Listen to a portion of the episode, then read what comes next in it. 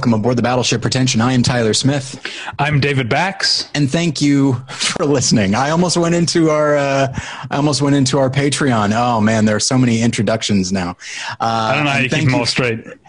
I don't clearly. Uh, I was about to say thank you so much for subscribing. Oh wait, no, that's not it. Uh, but yes, and thank you for listening, uh, David. Yeah, how you doing? Um, uh, continue my uh, trend since the since the quarantine lockdown of taking that question seriously. Normally, sure. it's like a, you know, it's a, the American "How you doing?" No, I'm doing great. How are you? But uh, yeah. no, I'm uh, uh, I'm doing okay this week. I think maybe I'm just uh, getting used to this. Hmm. Um, uh, so uh, yeah, less less uh, less uh, stress or or panic. Um, uh, I mean, that's all, that's not entirely true. I'm like a lot of people, I'm actually sort of operating from a like baseline 90% anxiety level, but I'm getting used to just that being the norm, I think. Yeah. Uh, yeah, I'm uh, getting used to wearing my mask when I go on walks with my dog. Mm-hmm. I'm getting used to uh, from the safety of behind my mask, judging people who aren't wearing masks. Of course, um, definitely working those judgmental muscles. Uh, uh, well, it's important to get exercise. Faces. You know, that's another thing. I'm like I've been. Uh, I'm I'm a I'm a total. Not that I was like uh, uh, you know ripped before, but I'm a total like weakling. I ha- I've been I've been good at not getting like like gaining a lot of weight. I've been eating healthy most part with occasionally like having uh, you know uh, anxiety binges of uh, of, sure. of, of, junk food but I've been, so I've been I haven't been like gaining weight but I haven't been to the gym now in 2 months and I feel like I'm I've lost all my muscle mass and I feel like uh, uh, I feel like a total weakling total yeah. like if I were one of those assholes going to the uh, the beach in Orange County I would totally get sand kicked in my face oh, I would actually love to see that.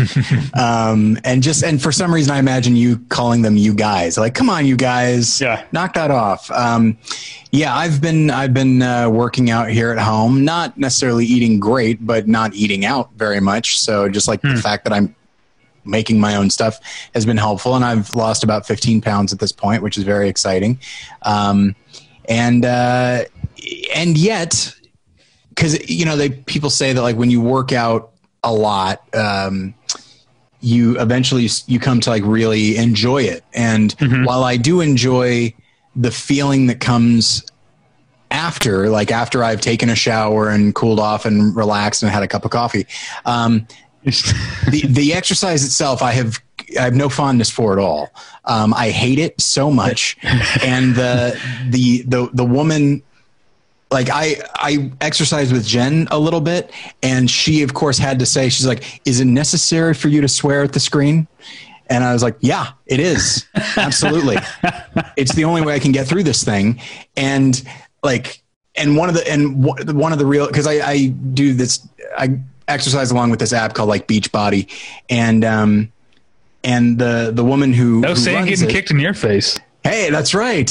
Um, but uh, and the thing that I've found is that the woman, you know, will do like a, a, a, an exercise for one minute and then we take a short break and, and then we do another minute and all that. Uh, and so you'll be doing something like, oh, this is terrible. And then she goes like halfway there. I'm like, fuck you. Like I get so angry at the, and it's like, I realize that, that she's trying to be encouraging. She's trying to say, hey, we've already done half this exercise. Yeah. I see it as, yeah, that's right, asshole. Like you think this is bad? You still have you're only halfway there. Like and and so i view it as as she's mocking me. Um, and uh, that actually is a pretty strong motivator um, just pure hatred. And then the other thing is that she regularly says you know she's like hey i know that this that this hurts but you know exercise is not a punishment. And i'm like um, well, I'm looking at it that way. I'm looking at it as like it's time for me it to certainly pay for works all those. It certainly works as one. Yeah, exactly. I definitely see it as like, yeah, it's time to time to pay the piper uh, because I've been making a series of bad choices and I now need to be to be punished for them. So, uh, but it's working. You there know, you go. Well, this I. I didn't know this was gonna. We, we, this turned into a fitness podcast. It's my problem. It's my fault. I uh, I st- I steered us down that that road. But you know what I've been doing? It's interesting. Tyler? If I if I started a fitness podcast, it would be called "It's My Problem, It's My Fault." uh, what I've been getting, what little exercise I've been getting, I've been on walks. I've been listening to music, listening to tunes on my tweakedaudio.com earbuds. Uh, they're available. Uh, they're professional quality earbuds at a variety of. Uh, I've forgotten tweakedaudio.com professional quality earbuds in a variety. Of Stylish styles and colorful colors. They look great. They sound great. Tyler and I use them each and every day. So I think with the um, something about the way the days just blend together now has put me in a, a sort of long term prog mood. So I've been listening to a lot of Rush, a lot of uh, like King Crimson on the on the metal side of things. Some yes, but on the metal side of things, we're listening to Opeth and Dream Theater and uh, some some some other stuff. Uh, Mars Volta to get to your more, uh, I guess, uh, more hip prog stuff or like yeah, 20 I, years I, ago. I at know. Mars Volta. Um, I'm sure you. Mars Volta. um, uh, and it all sounds great. You got a lot when you got prog music. You got a lot of levels, a lot of things to listen to at any given time. All of it sounds great on my tweakedaudio.com earbuds that are avail- that are, that are available. I swear they're available at a low, low price. But if you use the offer code, a low, low price. If you use the offer code pretension at checkout, you get one third off that low, low price and no shipping charges. So please go to tweakedaudio.com and use the offer code pretension. Achieving a gorgeous grin from home isn't a total mystery with Byte Clear aligners. Just don't be surprised if all of your sleuthing friends start asking, What's your secret? Begin by ordering your at home impression kit today for only $14.95. Byte Clear aligners are doctor directed and delivered to your door. Treatment costs thousands less than braces. Plus, they offer flexible financing, accept eligible insurance, and you can pay with your HSA FSA. Get 80% off your impression kit when you use code WONDERY at Byte.com. That's B-Y-T-E dot com. Start your confidence journey today with Byte. Tyler, yes. You know what's keeping me sane? Having things to look forward to. That's what's keeping me sane during the quarantine. And so this for for this for, the, for this episode, we are going to try to fashion out of what little uh, wisps of of fact, uh, what even is reality and truth anymore, but Oh. wh- what we know about the immediate future of uh, of of movies. Uh, we're going to try and fashion a summer movie preview. So we've brought our normally our guests movie preview, but for this very serious uh, version of summer, we've brought them into into the late spring. Uh, it's uh, Battleship Pretension editor at large Scott Nye Hello. and returning guest Julie Sesnovich. Hello, hello. Not a host this time, Julie. I guess not. I've been demoted. Can we be introduced as BP's resident power couple? Okay. Yeah. Um, Okay. No. Well, I mean, it's it's funny David, because when David and I are the That's resident true. power Okay. couple. But no, I mean, when um, whenever Susan Burke and Matt Peters are on the show, I do I refer to them as Hollywood power couples. That's right. Okay. Peters. So yeah, that that that mantle's already been a little bit uh, taken. But uh, how, how are you guys doing since uh, uh, the listeners heard from you two weeks ago? Uh, still the same. Like, Hanging in there. like nothing's there. changed. How could it? Yeah, I've been baking, so there's always cake around, which is undermining any fitness goals I would Yeah, have had. a pretty significant cake stash here. Yeah, a lot of cake. Um, but yeah, the only fitness thing that I've done that I can remotely tolerate, Tyler, maybe take this for a spin, learning choreography from 90s music videos off YouTube. Huh. Because I think I'm more likely to fail uh, if there's choreography involved. Like my least favorite day of the week is when we do uh, uh, Pilates or yoga because I I look at the people on screen and I'm like they're doing this so fluidly. How is it like? And they're all treating this like an easy day. What is going on here? I hate this so much. So I don't think I'd, I, I I'm glad that you're getting something out of it. I think it would be worse for me. Okay. The only thing is like people are like, oh, well, like listen to music while you exercise and that'll distract you. I'm like, no, it doesn't. But this kind of distracts me because it's like a brain puzzle. Like your Sure. brain has to figure it all out and then suddenly you're covered in sweat. So I don't know. So, it's like, well, I'm covered in sweat, so I guess I'm doing something. Uh, so what have you? What have what dances have you been doing? Um, well, my my great white whale was at least the opening minute of Rhythm Nation by Janet Sure, Jackson. of course. There's been some NSYNC. There's been some Britney. Um, it's a very specific era I'm going for because you go too far in the future, it gets way too hard. Um, yeah. In the future, you say. In the sorry, you know what I mean. Standing from the vantage point of the late '90s, Right, the future, too Yeah. complicated. I need to write these songs down in the distant future, actual future, when I'm able to throw barbecues again and you're in attendance. Yeah. I'm going to turn on these songs and I'm going to, it's going to be pop quiz hot shot. The muscle memory will take over. I'll just go into a fugue state, and there it goes. I was going to say, yeah, it's it's after a certain point, it's not a conscious decision. It's just No. a thing that has to happen. Yes. Yes, absolutely. Well, let's And get you'll and you'll start Do it, Joe. salivating. Yes. Sorry, David. Uh, you stepped on my catchphrase. Oh, I'm sorry. Uh, let's get into it, shall we? What are we doing? We're, ta- we're going to talk about the movies that are uh, coming to a lot of them. A lot of these are going to be VOD or streaming or virtual cinema uh, premieres. Uh, we've also got on the list some actual theatrical release dates that have yet to move. Um, We'll see. I- They refuse I- to budge. well, I know. I mean, just today I was reading that Christopher Nolan wants to be the one responsible for bringing people back Yeah. to the movies. Um, uh, we'll how that goes and how that weighs on his conscience when, uh, when half the people who go to see Tenet uh, get sick. Um, and then we're also because that's uh, still unfortunately a pretty anemic list. We're also going to for this for for this uh, uh, current circumstance only. We're going to bring in uh, home video releases. So classic movies in many cases that are that are making uh, you know Blu-ray debuts or, or special edition type of debuts um, in the coming months. And we're defining today. We're recording Thursday, May seventh. I know you're not listening to this until the 10th at the earliest. Uh, probably the 11th, uh, depending on what time I get it up. Uh, we're defining summer as from today through the end of August. So uh, let's. I'm going to say it twice. Let's get into it, shall we? And start with me uh, remembering that my computer has gone to sleep and I have to put in the password. Okay, uh, starting with May eighth, and we'll do we'll do uh, theatrical stuff first, and we'll go sort of back and forth. Um, I don't know. if We can go in depth on everything, um, but there are a couple of notable things on May 8th. One of them is Spaceship Earth, a movie that Tyler has already posted a review of at battleshippretension.com. That's a documentary um, about the uh, it's about the pre-production of Biodome, right? Right. Yeah. Yeah. If only. I feel like that'd be a more interesting thing.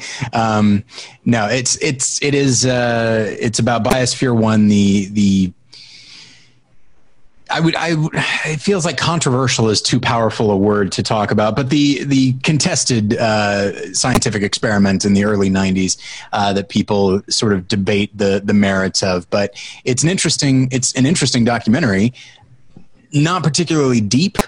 Um, but uh, I'd say it's probably it's it's worth watching, but don't expect to get a lot out of it outside of like an interesting diversion of like, oh wow, I had no idea this thing existed. I didn't know that biodome. Yes, that's right. That's the only way that we're going to think of it. Uh, uh, I I didn't know that biodome was uh, inspired by this other thing, but uh, but it's worth it's it's worth watching. Uh, I also want to uh, point out the musical remake or, or reimagining of um, Valley Girl, which uh, I am uh, which I am pointing out because uh, a friend of Battle Pretension, although I only I have been on the podcast with her. Um, but uh, Rachel Goldenberg was on Battleship Oh. Pretension uh, many many years ago.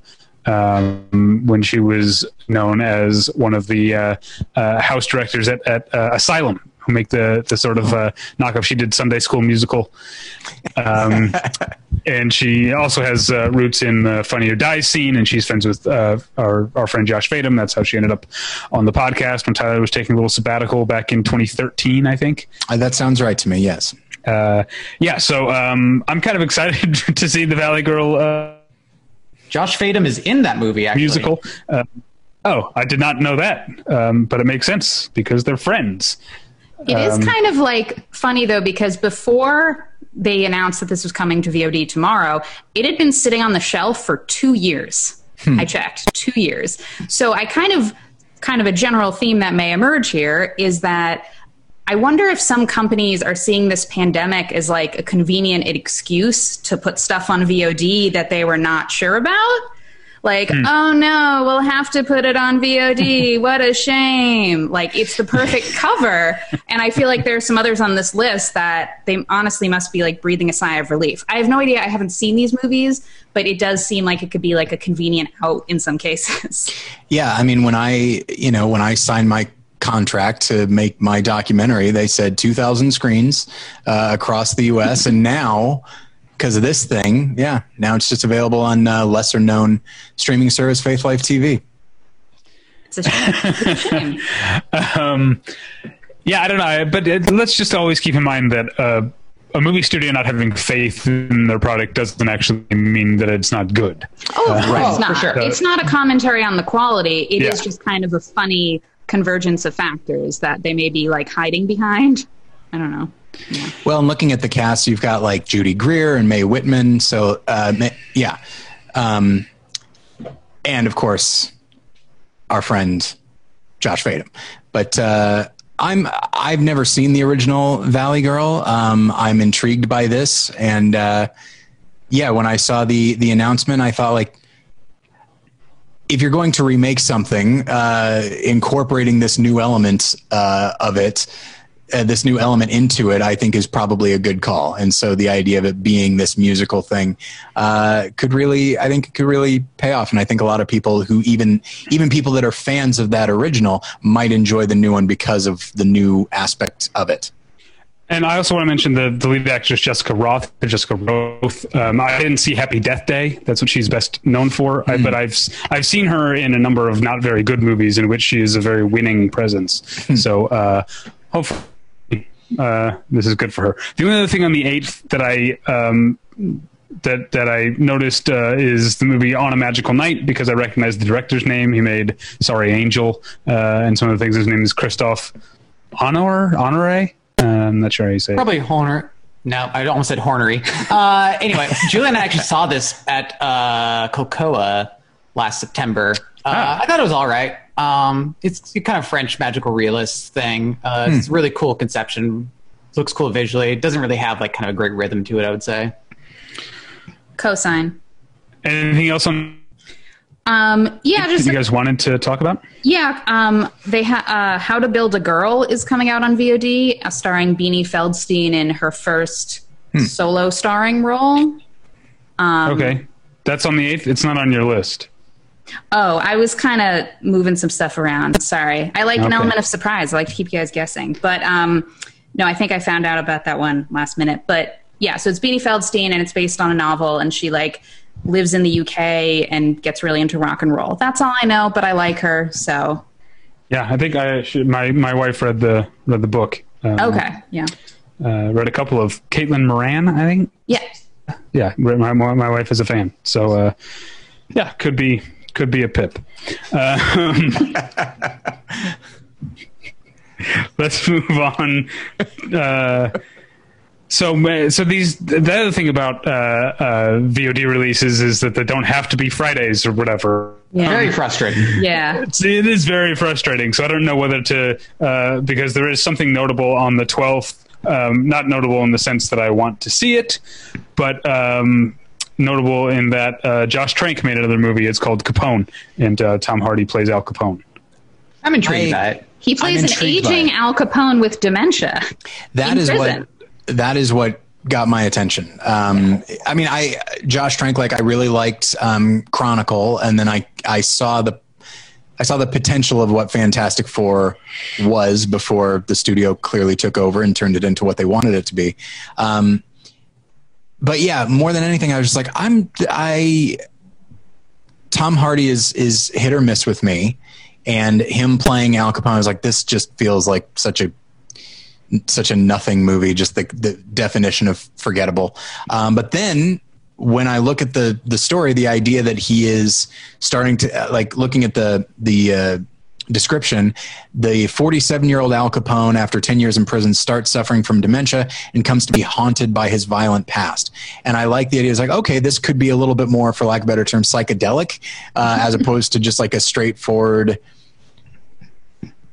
just boring uh, biopic Right. uh, or whatever. And so, if if if the idea of being haunted by his violent past, if it, if that really just means pretty straightforward uh, flashbacks, that will not be interesting to me. As opposed to something like my my go to for something like this is usually the movie Spider. Uh, directed by David Lynch, where just like blending of past and what was Cronenberg. that? Oh, pardon me, Cronenberg. Sorry, um, but the the blending of of past and present and fantasy and fact. Uh, if it's that, I'm I'm I'm totally there. I'm very yeah, excited think, for it. I think it'll be more like that. And it's also got Kyle MacLachlan, uh, Linda Yeah. Cardellini, and Matt Dillon in it, which Yeah. ain't nothing. Well, And, I for, mean, so for last- fans of Sopranos and The Irishman, also Kathrine Narducci Yeah. uh, is in it, and I'm a big big fan of her. And Sorry, the last Julie. time that Tom Hardy was in a psychedelic prison movie, it was Bronson, and that was a good time. yeah, yeah. Yeah. Uh, switch over to Blu-ray releases because the the May twelfth uh, has uh, the Great Escapes Criterion uh, Yeah. debut, uh, Finally which replacing a I guess should be fun. disc that the studio put out years ago. Um, I have never seen I- The Great Escape. oh, it's a good movie. It's a I've good heard that. time. it's, Oh. it's okay. The mediocre escape, according to David. the so-so escape. I mean, uh, yeah, it's because yeah, when you think back on it, you think about like uh, you you think about certain scenes and Donald Pleasence and Steve McQueen jumping a uh, motorcycle or a fence and like stuff. But uh, I think when you sit down to watch it, it's it's really long, and a lot of the movie isn't that stuff. I remember Uh, being a I, I, do, I think it's I think it's okay. All right, all right. Well, I'm sure Criterion's given her a good good treatment. Anything else on the 12th uh, uh, in, ter- in Uh, terms of he was putting out a film noir box set that includes Douglas Sirk's Thunder on the Hill, uh, which I've been wanting to see for a while, so I'm intrigued by that. That's all I got. Birds of Prey. Oh yeah, I, I was mostly just sticking to older stuff, but I do like Oh. bird, I do like Birds of Prey. Um, Yeah. and uh, I think it's worth seeing. Um, so switching back, go ahead. Oh, I was just saying we move on. Yeah, switching back to, uh, I guess we'll call them theatrical. They're not. What are, what are we? What are we calling these? Yeah, New? yeah, yeah. New. Yes, first run. Let's say first, First run. run, sure. Back to first run. Um, uh, the wrong miss movie from uh, uh, Happy Madison. Um, it stars. Yeah, uh, I can't believe it's from this year. It looks like it time traveled here from 2001. it stars David Spade. It stars David Spade yeah. Yeah. and Lauren fast- Lapkus, who deserves better. But Yeah, she's good. Oh, absolutely. One thing that fascinates me about David Spade and his career is that, uh, you know, when I see interviews with him and then I look at his stand up, he's fairly intelligent and and can like is pretty clever in in the in his little asides like and yet when the time comes for him to act in something and certainly if he's the lead it is like he often plays a, a dumb hapless character. And just fascinates me that that is first off that people see like oh clearly david spade is the guy for this. Uh, it seems very like an you know like he rarely plays smart asses which is what he's i think best at. Um, and this while it doesn't sound like he's like he's a joe dirt type just the it- it's happy madison and i'm sure everyone gets a nice paycheck and they probably enjoy working together. But i just from a comedic standpoint like you'd think david spade would be like i don't want to be associated with with this. Like this is what my name means now. I don't know. It's I don't mean to suggest that David Spade is is you know an artiste or anything like that, but at the same time, like he came up in comedy, and most people that uh, that are even passable stand up comedians have a have a strong opinion about what their name is associated with uh, as far as quality. And I don't know, it's it it fascinates me the the whole Happy Madison thing in general fascinates me. Yeah. It's not even that. Like my biggest issue just from seeing it is like the plot literally seems to be bitches be crazy. Like that is the plot of a movie from 2020. Sure. but they have carte blanche at Netflix. They can do whatever they want. So this is what they did. And their movies usually do okay. Oh, they do very well on Netflix. Yeah. But I like, I mean, there are, there are some that are extremely that are public, heavily publicized, and but like, wasn't there one where like David Spade is, like, I think he and Sandler are like secret agents or something like that, Probably. or I don't remember exactly. But like, there are some like there are some that almost get almost slip through, and I barely hear about them, and th- those are part of the part of the agreement, part of the contract, and so I'm just Yeah. like. I, Netflix in general is a mystery to me because like I have no idea how well anything is doing. Uh, I don't know if Nobody they. I don't know if they ever feel like they've gotten their money's worth. I mean, considering how much money they put into The Irishman, obviously it's a very good movie. But uh, there's like, did, did, did they think that was worth it? It got them no Oscars. Um, I don't know. It's sorry. We can we can move on. I was just uh, just fascinated. What, but wait, what was the one you're? Oh, the do over is what it's called. Is that what it is? It's not like a secret agent thing. No, it, It's uh, something like that, though, right? It's there's an espionage quality to it. Yeah, it's uh, apparently, I guess, Adam Sandler and David Spade. Uh, in order to, they they essentially steal two people's identities from their own lives, and then it turns out the people whose identities they've stolen are like, yeah, secret agents or something like that. and that's from the 80s like the like if not earlier like these these stories are just so i guess they're Yeah. tried and true eh, one could say Uh, all right, so moving on to the fifteenth of May. Should probably go a little faster than this, shouldn't we? oh yeah i guess so well, the pack uh, definitely thins out the further we get. yeah, that's true. Sure. Uh, well, the big thing on the fifteenth is Scoob. I like how you pronounced it with the exclamation point. You I got heard to. the exclamation point. You got to. Yeah, that's another one that Warner Brothers just gave up the theatrical spot and said we're doing VOD. Um, it probably Yeah. won't set the world on fire, but I do want to just call out that the voice casting pretty good, pretty good. Well, yes, it is, but I don't know. I feel like Matthew Lillard's still around. Why, like, why are you replacing Matthew Lillard as Shaggy? He's great. For there are two. what There's Casey Kasem and there's Matthew Lillard. Those are the Shaggies. But sure, if you yeah. have to replace him, Will Forte is not bad. Yeah, I like Will Forte. I just like that they're apparently doing a Hanna Barbera cinematic universe. Um, wait, how do you mean? like they have characters from other Hanna Barbera cartoons in the Oh, oh yeah captain Know that. caveman Dick Dastardly. okay. so wait a s- hang on i'm looking at this voice cast so f- they have frank welker as scooby-doo who was the voice of the original fred and he's still around and his voice has not changed since then uh, but they i guess if you can get zach efron in a Yeah. voice Yep. role that's what you do I mean, he even kind of sounds hot. I get it. I guess so.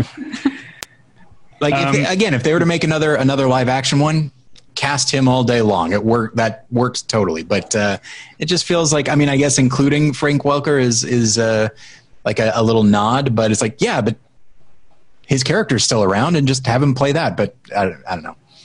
I feel like I'm being bitchy today. I'm sorry, everybody. You're just mad. Scoob grievances. yeah, because all the movies you wanted to see this May are are not coming out.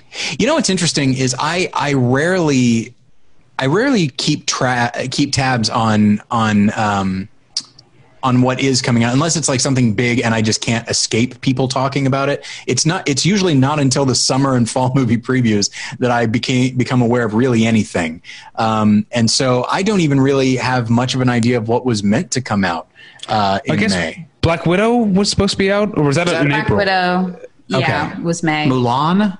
Mulan was Mulan? March. That was March. Yeah, yeah. yeah, And I don't rem- I don't remember when the James Bond movie was supposed to come out. April. A- April. April. Okay. But yeah, like those, the, the absolute biggest ones, again, that are kind of inescapable. Um, but even then, I probably only knew about them because people were saying, oh, we're going to have to move them. Um, and that's probably it. But, uh, but yeah, so, so this is all news to me anyway.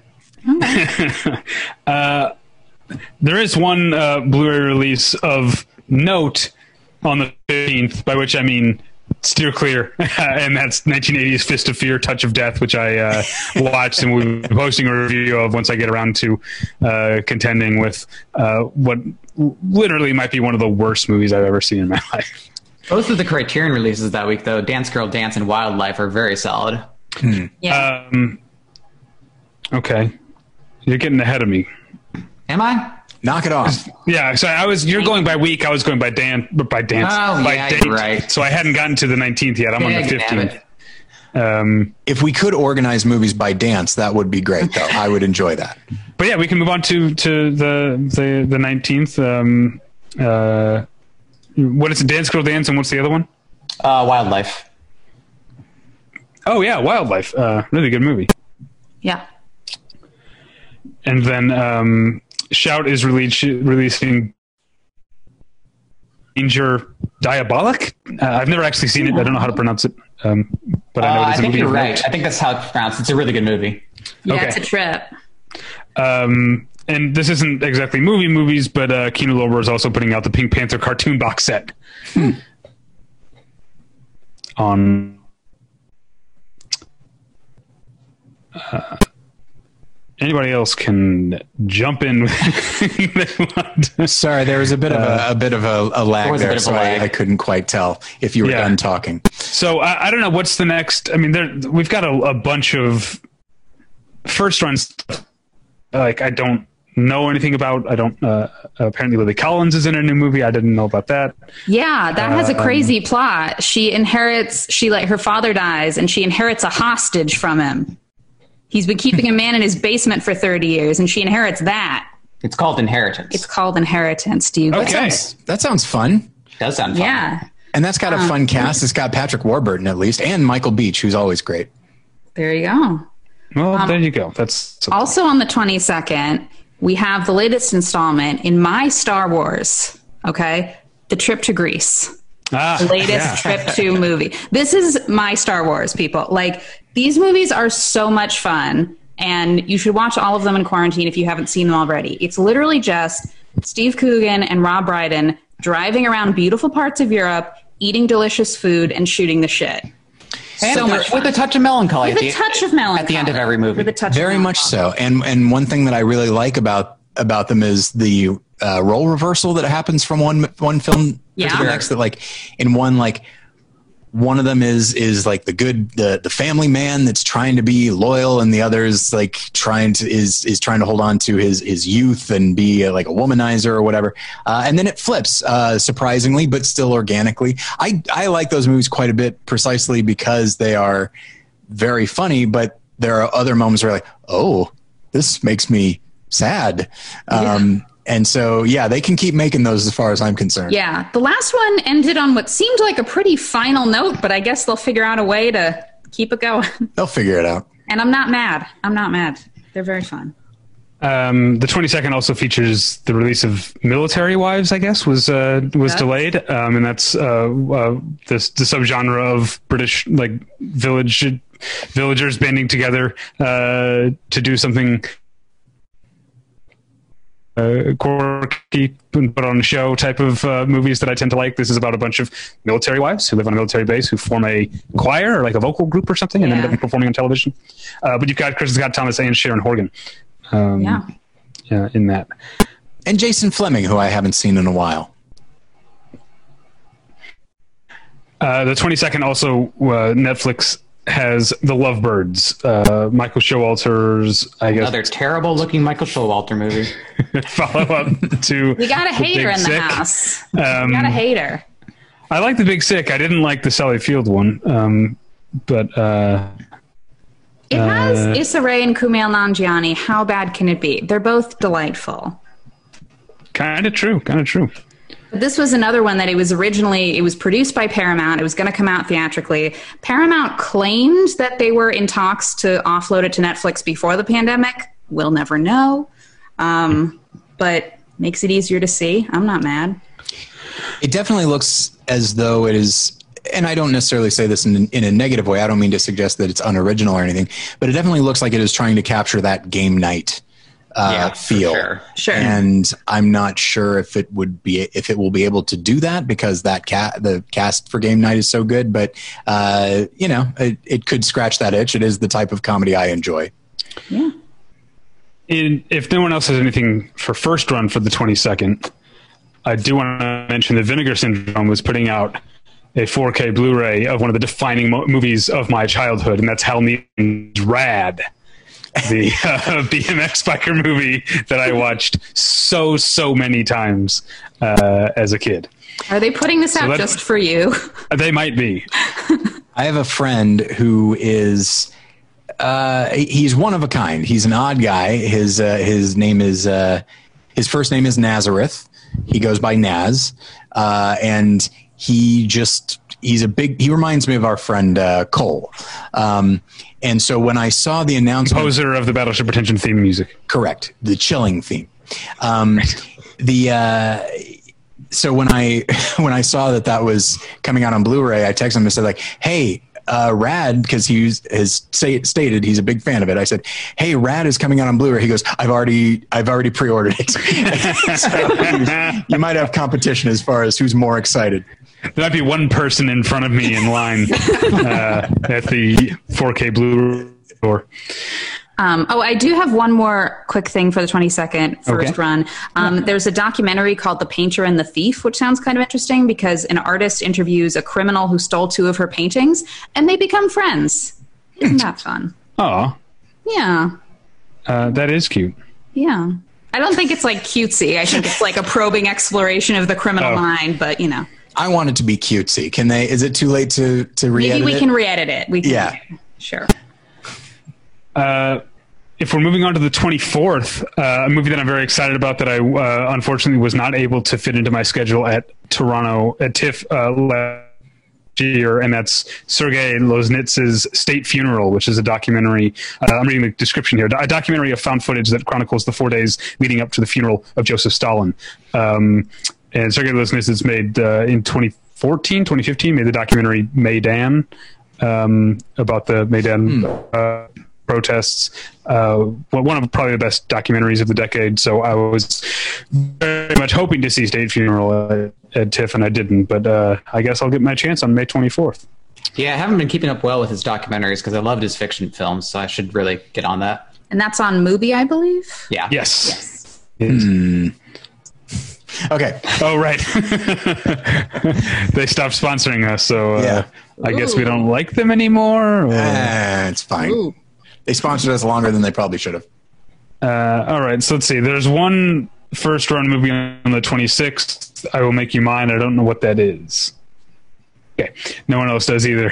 Oh, yeah, no. um, uh, May 26th for home home video. So Shout is putting out The Deer Hunter. And I remember when I saw this on the website I'm looking at, I assumed it was. Uh, is that a Universal movie? The Deer Sounds Hunter. right. I'm just surprised that.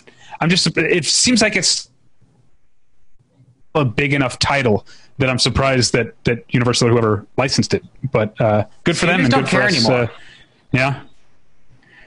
Well, I mean, like, just, uh, everything's open. but, like Paramount is putting out. Uh, well, I guess Top Gun is tied to the fact that there's a new Top Gun, um, or there was going to be. or there was going to be. Yeah, that's Well, true. dated for Christmas. No, we'll see. um, so yeah, uh, yeah. So uh, good for good for all involved. Uh, uh, Shout does good work. We have a good relationship with them. So fantastic. Uh, Blue Underground is putting out uh, Zombie in 4K on the 26th. Uh, Criterion has uh, um, a set of Scorsese shorts. That should be exciting, right? Yeah. I'll just keep. I'll just keep reading. um, uh, I'm trying to keep track of. Uh, Blue Underground is also putting out Maniac in 4K. Blue Underground puts out movies that I've never seen. They know that people who like those movies love. That's that's what they do, and I'm glad they have their niche. Yeah, uh, and then Synapse, I think, is putting out The Strange Vice of Mrs. Wardh. Sorry, Severin is putting out The Strange Vice of Mrs. Wardh, which is a really cool Giallo movie. Yeah, I haven't seen. I know it came up uh, back last October when Kyle uh, Anderson was on the show, and we talked about um, uh, Strange Vices of Mrs. Wardh came up, and uh, yeah, sounds great. So now it's got two uh, vouched for by two regular BP guests. Uh, speaking of things that BP vouchers for, Criterion's put out Husbands, 1970s Husbands, Yeah. a movie that uh, that I like and Tyler loves. Yep. Um, And it's one that, and it's one that probably for for distribution reasons is not really talked about that much. Um, Yeah, I've still yet to see it. I'm really excited for it. yeah, I, it's, I really, I really love it. It's uh, probably my probably my fourth favorite film by him. I'm not sure. Um, I still haven't seen um, Love Stream, so I think I will love that. Um, just and I own it, but I have not yet watched it, so I'll get to it. But you know, you have to be in the right mood for a, a Cassavetes film, and Husbands is. No, no exception. if anything, it's maybe even more that. it's more But, uh, than Cassavetes. exactly, exactly. Uh, speaking of movies that I haven't seen in almost 20 years, uh, I'm trying to figure out who is the Metrograph is putting out Hyenas, uh, the Ooh. African film from 1992 that Tyler and I both saw in film school. Um, really good movie, uh, as you can tell by Yeah. our. Don't look too much many details because I haven't seen it since film school, but I definitely right. remember uh, liking it quite a bit. Um, Very And something darkly I- funny. uh, something I've seen much more recently that is is coming out from Flicker Alley is Spring Night, Summer Night. Uh, the 1967 film that I saw, the new um, sort of. Uh, it's more more than just a restoration in terms of uh, video and, and, and audio quality. This is uh, an independent movie in, in the 60s was made, and then its producers decided I can't sell this, and basically shot a bunch of extra like sexploitation stuff and sort of crammed it in uh, uh, to this movie and put it. The now the movie has been like that sort of extra footage has been it's been restored to its original like version and and had some cleanup done to it and it's uh uh, it's a sort of uh, uh, yeah mid '60s, very uh, poor, um, low, um, uh, Southern Gothic type of story about uh, uh, two siblings who uh, uh, have an affair and get pregnant. Oh, It's a yeah. Yeah, trope. backwoods Southern Gothic in, incest incest drama. Um, Like you Sure. and so now you, you can see where well you can see where where they tried to fit in the uh, more uh, uh, salacious parts. But uh, the movie is not that. The, the movie mostly uh, the the actual movie as I've seen it um, it elides the actual uh, intercourse of the uh, of the subject and deals more with the with the fallout and the denial. It's uh, it's really really actually quite quite a good movie. Spring night, summer night, um, and uh, speaking of yeah, companies that Battleship Pretension has a good relationship with. Uh, Flicker Alley um, uh, is always kind to us and, and does a lot of good stuff. So, um, are we moving on then? Yeah. Oh, on the record uh, is back to first run May 27th. This is uh, uh, the I guess the third in Kirby Dick and Amy Ziering's um, uh, l- l- less than rollicking trilogy of uh, sexual harassment, sexual assault, rape movies. They did um, uh, the Invisible War and the Hunting Ground. The first being about. Uh, assault and harassment in the military. The second one about college campuses. On the record is about uh, Me Too issues in the recording industry. and it's coming to HBO Max. So have fun figuring that keep- out. I can't. So they- yeah, I was gonna say I can't keep track of all this stuff. Well, that's so they've has HBO Max actually announced this. Oh, I know May 27th is the date that HBO Max is premiering. They've actually announced this release date as well for On the Record. Is that is that true? Uh, I think so. I think so. um, because the reason I ask is because I know HBO also picked up the rights to another movie from Sundance this year, uh, Charm City Kings. It was supposed to have come out already uh, in April theatrically, and that got canceled. And HBO Max is. I've seen multiple press releases that HBO Max now has Charm City Kings, but none of them say whether or not it'll actually be on the app the day it premieres. Well, look, Charm City Kings isn't like Kirby Dick. That- Kirby Dick is a launch title. You know, when Oh, you're yeah. launching your streaming service, you got to make sure you have a Kirby Dick movie. So Yeah. But I think this one was set up at HBO Max like a while ago. It was like Okay. non pandemic related because it was actually, I think, originally at Apple and then there was like a weird falling out and they dropped it. So who can keep track anymore? Um, but uh, yeah, and also I haven't seen on the record. I have seen Charm City Kings, and it's not very good. Um, right.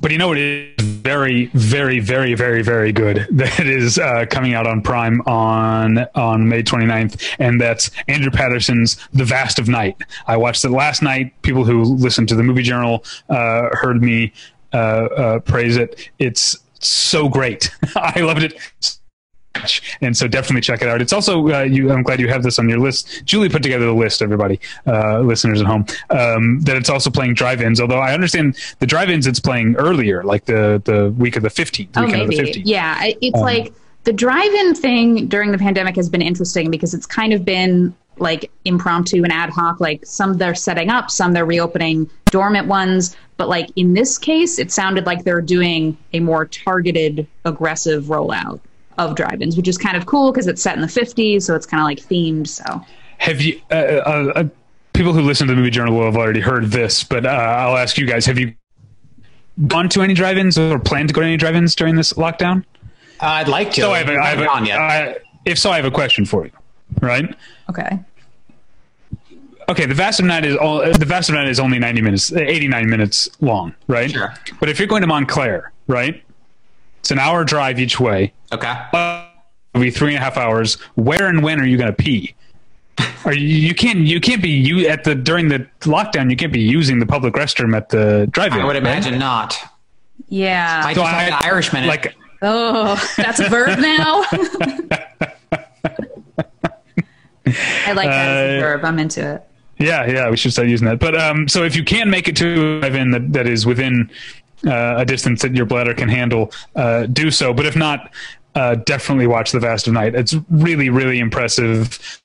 Uh, it's nice and spooky. It's very character driven as well. Um, and I'll jump on the bandwagon of every other critic who reviewed this movie who has said it is uh, quite a, an auspicious debut, and we should look for more things from Andrew Patterson in the future. All right. Um, the 29th also sees The High Note, directed by Nisha Ganatra, who um, made Late Night. Is that right? Yes. Yeah, uh, which is a, a, Late Night, a movie that seemed very appealing to me and I didn't like. The High Note also seems very appealing to me. I hope that it fares better than than Late Night. Um, but you've got uh, Tracee Ellis Ross, who is Diana Ross's daughter, Ross type of character. Um, so that's uh, interesting enough. Um, and uh, Dakota Johnson, an actress whose whose energy and presence I always uh, very much in, enjoy as uh, her uh, assistant, who I guess tries to take over her career in like a good way. I think is the premise. So like a good All About Eve, or so I, I, think it's like her real management just wants her to keep doing the same shit she's always done, but her assistant seems sees like, oh, oh this this like essentially nostalgia lounge act actually still has something to say in her career and is pushing her to like so together uh, they um, overcome. Uh, pressures of of Tracee Ellis Ross's you know male management team and, and sisters do it for themselves, as it were. Sure. Yeah. This so again, another one that it sounds like something yeah. I would very much like, uh, but I hope I don't get late nighted again. another. Yeah, we're turning movies into verbs. yeah. yeah. that's. Uh, I'm pretty that's... sure um, this shot near our apartment. Fun oh, fact: really? I saw like the little notice of filming signs up. But yeah, that was another one that Universal was going to put out theatrically, and then they're just like, "Nope, we already did Trolls World Tour and broke the internet. Why not do some more?" I cannot read another think piece about trolls, you guys. I really cannot. Oh, I've avoided I've avoided reading any think pieces. Not reading the think pieces uh, on Trolls World Tour. Just not even reading them. Just I can't even see another one. I'm done. I'm done. I feel like it's probably pretty generous to call them that, but I, I get what you're saying. yeah. Um, all right, let's go back to home video. Um, uh, Shout Select's coming coming with a with a big name title, Glengarry Glen Ross, coming out on Shout Select Blu-ray. I'm very excited for that uh, because there has, I think, the DVD release from almost 20 years ago is like the most recent thing. There great- is, I mean, there is a Blu-ray from uh, that's the, that's right. The, the studio that I have um, I don't know, but I, I have it. It's still in the. I think I bought it because it was five bucks at Target, and I was at Target right. for something else. Sure. It's still wrapped up, so I couldn't tell you what the transfer looks like on the existing Blu-ray. Entirely possible. It looks exactly the same as the DVD. Um, but uh, yeah, I already talked about shout um, i think uh, they do really good work as far as uh, transfers like you know uh, jen and i bought the shout select um, home for the holidays and we previously had that on dvd and then we watched it's like this is beautiful like they did a great job with it and glengarry glen ross i think is a very good looking movie on its own people don't talk about it very much in that regard but uh, but i think it's a really good looking film and i'm excited to see see it give, given like the treatment that I think it deserves, and it has a fun cover. It does have a fun cover. Yeah, They're also putting out Jaws in 4K. I saw that. That I do not like the cover because it's Yeah, like, oh, bad. the the shark is eating the title. Come on, Yeah. you save that shit for Jaws 3D or something. Well, I'm looking at. It looks like there's two covers because it looks like there's also a steelbook version The that steelbook has. looks nice. Yeah, it has the the the. Well, his name's Jaws. The shark's name is Jaws. It has Jaws' snout as the A in Jaws. I see That's what a- they did. yeah. I see what they did. Uh, I also want to. Uh, I've never seen The Mechanic. I know um, uh, it's a movie of some notoriety, but Scorpion is putting it out. Um, Scorpion, uh, you know, please don't don't stop stop sending me stuff. But Scorpion isn't known for doing the most thorough. Uh, So I'm not sure how great that will that will look. But um, if you like Charles Bronson movies, The Mechanic's coming out. A much much better uh, note, uh, Kino's putting out the landmark 1968 documentary "The Queen," which you can find my uh, review of on Battleship Pretension from when it had its uh, brief um, uh, theatrical restoration, had its brief theatrical run last year, and this is a documentary about um, a, a drag queen competition in 1968 Manhattan. Uh, really candid, really fascinating stuff. Yeah, I recently watched it on Netflix. Seconded, very good, and it's like an hour long. What's your excuse? Yeah, yeah. You know? Uh, before we move back to back to first run, yeah. Go for it. Um, well, I didn't actually have anything. Um, let's see what we Uh, have. y- yourself and yours finally comes out. Uh, 2016 Hong Sang Soo movie that was on my best of the decade list, um, and is probably my favorite Hong Sang Soo movie, and that's getting a virtual release. I'm really excited they're finally putting that out. I mean, I don't know how deep we can get into it. Why? Because I've seen this and I like it, but as far but on the beach at night alone or or Hotel by the River, both after this one, um, I like more. Why is this your favorite? Um, I think there's a.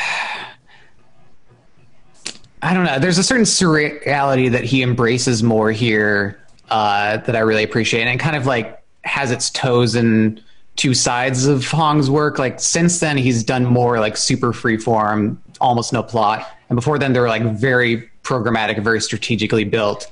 And this kind of has its toes in each, uh, and I find its energy to be pretty unique and interesting and uh, very captivating.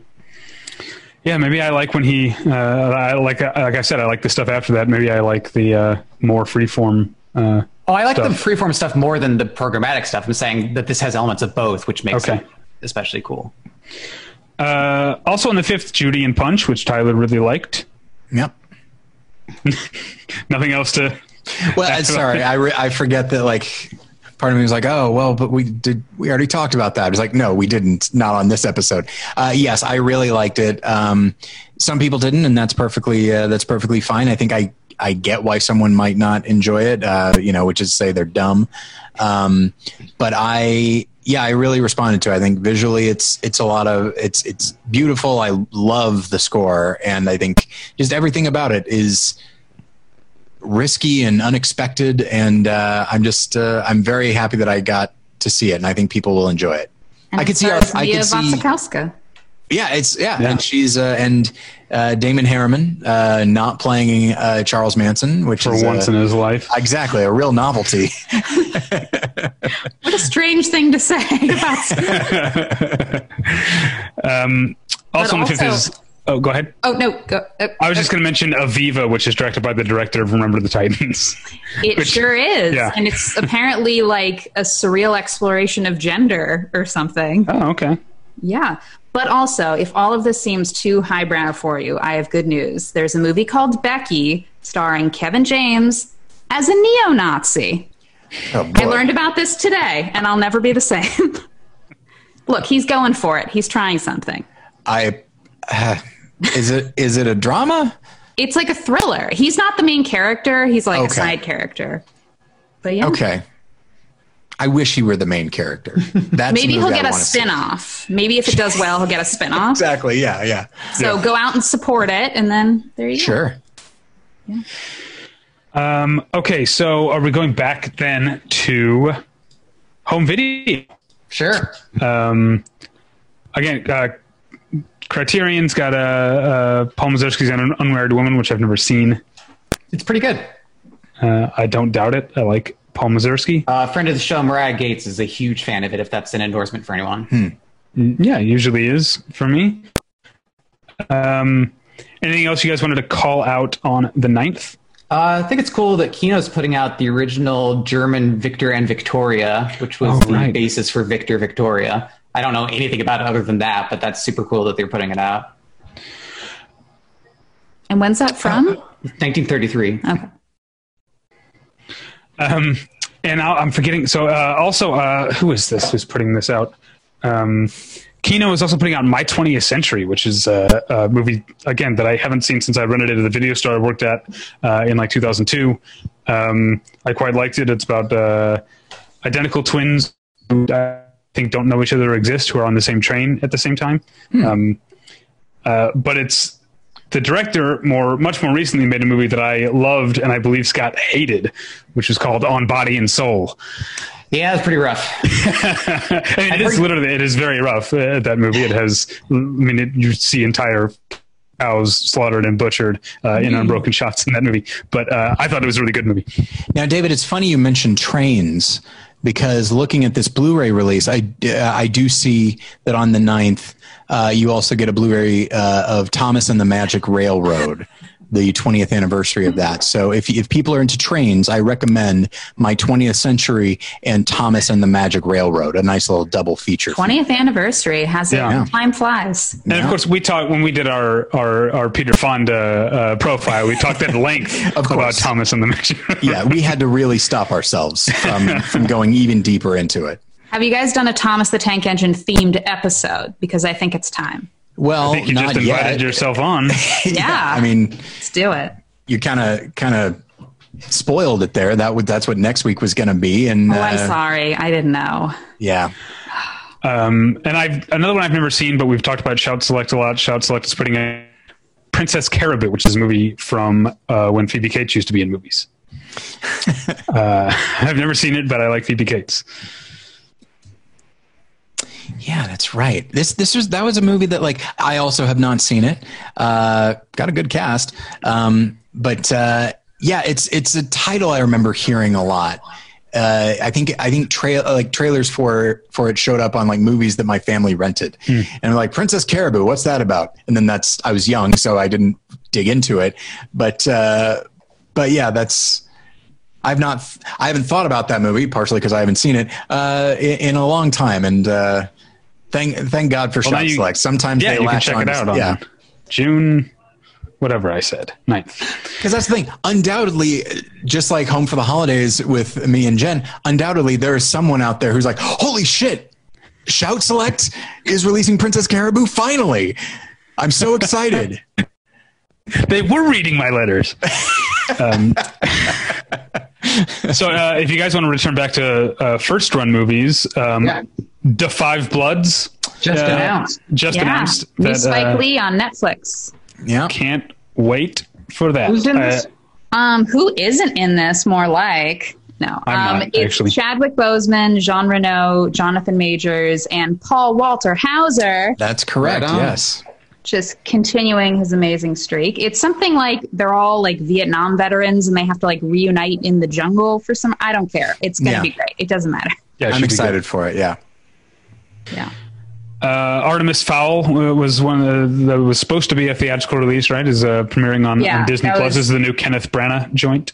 Yeah. And it's like, I think this is one of those ones where Disney was like, oh my God, we dodged a bullet by being able to dump it on Disney Huh. Plus because I was like reading up on it. It's based on a book from 2001. And they've been trying to make this into a movie since 2001. So I think it's like the further we got from it, maybe the interest diminished accordingly. And it's like kind of an expensive movie in this big fantasy world. And like, they might have run into some trouble with a theatrical release. So hmm. Well, I'm looking at the cast list y'all bad because it has Hong Chau in it. Yeah, and Judi Dench, Colin Farrell. I mean, like it's a good cast, but again, I think they might have it might have had some box office trouble. Hmm. So who knows? I do feel like I was like I that's one I'd been hearing about for a while, and I think if you had asked me, I would have said, "Oh yeah, that came out already." Yeah, Um, also on the 12th, uh, Judd Apatow's new movie, The King of Staten Island. yeah. And here's another one where they might have dodged a bullet because Sounds rough. I think they might have misjudged the public appetite for Pete Davidson. I like because it's a movie starring him about his own life. That's like going deep on Pete Davidson, and like uh, the more he opens his mouth, the more people seem to dislike him. And It's too bad because it's got such a great cast. Otherwise, you've got Yeah. Marisa Tomei, Pamela Adlon, Steve Buscemi, Bel even Kevin Powley, Corrigan. Bel Powley, uh, Bill Burr, Pamela Adlon. Did you already say that? Um, Yeah. Gary Goldman. Oh, Machine Gun Kelly from uh, Yeah. Bird Box. That's right. I, I mean, I'm intrigued by it. I'm intrigued by it because it's because, of course, it's it'll be funny, but I think it could also be obviously very dramatic. And Pete Davidson is someone who's uh, been very open and vulnerable about like the stuff that he struggles with, and so like I feel like taking that material and approaching it comedically, but also probably with a heavy dose of melancholy. I'm I'm definitely interested in it, but I also could see it going because Pete Davidson wrote it himself, uh, co-wrote it, and that intrigues me. But I also worry that it will incorporate, even though he's from there. Uh, I worry that so many of these characters are just going to be total caricatures. Yeah. and Yeah. Uh, that's that's my primary concern. But I'm I'm still uh, I'm not willing to to write it off yet. Uh, yeah, but I, to go back to uh, Scott and Julie's original point about uh, dodging a bullet, it does seem like you could probably narrow down like a the ten day time period when this. Yeah. Yep. Um, it, as impressive as the cast uh, is, it doesn't seem to have any of the impractical jokers, otherwise known as Staten Island's favorite sons. Well, then what are we even doing here? Yeah. Uh, so back to uh, home video, uh, June sixteenth. Uh, Criterion, the cameraman, the cameraman. Buster yeah. Keaton Yeah, not, joint. not one of Keaton's best, but a solid movie. Um, sorry, I'm scrolling through here. Uh, does anybody else have anything on the uh, sixteenth?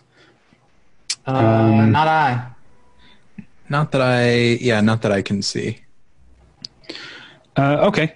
Um, so back to first run and the nineteenth. I don't know. Is there anything? Um, there's a couple things that look interesting. There's a movie called Baby Teeth, one Okay. word, um, which stars Eliza Scanlen from Sharp Objects and Little Women as a terminally ill teenager who falls in love with a drug dealer. Played some festivals, got you know decent reviews. Um, I couldn't quite confirm this, but I think there's a movie premiering on Amazon Prime called. Well, I guess I don't know how you would say it, but it's 7500, 7500. I don't know. Oh yeah. Oh, you got you got the scoop? No, but I, um, you know, uh, the other list that I was making before you sent me this one, and I was like, oh, I'll just go off of Julie's list. Had that on it. Now I can't remember what it was about, but it did sign. It's about plane hijacking, and it stars Go- Joseph Gordon-Levitt, and that is all the information I Oh, have. he's making movies again. he is. Yeah. yeah, good for good for him. There's also Um, a movie with a great synopsis called "Looks That Kill," which is about just yeah, just a looking at that. teenage boy so attractive that people die if they look at him. Relatable. I know. So I um I was like, okay, who do you cast for this? And I looked up the guy they cast, and it's Brandon Flynn from Thirteen Reasons Why, and I was like, I get it. I do. Like Yeah, I'm, I'm, still I'm living. looking it up now. I'm still living, having gazed upon his visage, but I get it. So Um, I did not watch Thirteen Reasons Why. I didn't either, but I know this will mean something to some people, so I'm throwing it out there. Our young listenership. Our young listeners. But if not, yeah, hop on hop on the Google. He's very attractive. It looks like he's 14 years old. He's creep. 26. He's 26. I checked. It's fine. you know, in a, in a world where Timothée Chalamet is a heartthrob, I think looking young is not uh, does not put people off. He's 26. It's fine. It's fine. Yeah, says you. so I feel like we, we have gotten to the part where things are going to start really thinning out here, and the rest of Oh, this yeah. episode is probably going to go pretty quickly. Yeah, 'cause Um, this is also where they haven't like said Committed. said a firm no to theatrical. Like we're kind of all going playing by ear, but I think it's like the studios have to pull these titles a lot earlier than the indies do. So a lot of the indies are waiting to like really the last minute to pu- to reschedule. Well, they don't have a big print and advertising campaign exactly. to account for. So all of this going forward is like maybe theatrical, but heavily asterisked. Yeah, Um, yeah. But uh, even the home video stuff is a little uh, getting. But on the 23rd, I mean, we've- called out like every Shout Selects re- release. I might as well call out um, Alan Parker's uh, notoriously bad "The Road to Wellville." Yeah. I don't know if you guys have ever seen it. It's Yeah. um, it's not good. It's kind of embarrassing. It, it is astonishing. Like there, are, there are movies that I've referred to as like miracles in the past that you're like, I don't know how on earth this thing came together. That usually that that can be a good and exciting thing. With Road to Wellville, you just watch it agape, uh, you know, and just like what? How did this happen? How did so many people get involved in this thing? And they just kept making it. Uh, it's it it is really fascinating. The it synopsis its- it has does sound defenders. wild, but It has it's- its defenders. all of that is i mean a lot of this is true right yeah, yeah. so that's crazy to begin with and it has i mean it has a really great like for 1994 like a really great cast of of 1994 Sure. people um uh anthony hopkins bridget fonda john cusack matthew broderick dana carvey um this thing doesn't include lara flynn boyle is in it i remember uh very right. distinctly and it's it is just a, a lot of overacting and i think everyone was maybe excited to just do that. Um, anthony hopkins is clearly having a lot of fun. Um, if i recall correctly it's been a long time. Um, as is uh, dana carvey but it's just like yeah may, you know what? It's entirely possible i might like it more now if i saw it. Give it another go. We'll see. I don't i'm not going to make a priority out of it but sure. Yeah All right. Um, what else is coming out? Um, the Ghost of Peter Sellers is, uh, I guess that's a first run. Um, yeah again, a movie that's a couple years old, though, right? is it i thought it was new i remember even seeing trailers for it the last time i went to the cinema Let's see. maybe it played festivals or something Debuted at Venice 2018. So oh yeah All right. been kicking I rem- around but I remember watching a Siskel and Ebert review of The Island of Dr. Moreau. And I remember Roger Ebert was saying, because because Siskel kind of liked it, and Ebert just said, he goes, you know, we are all so fascinated with Marlon Brando.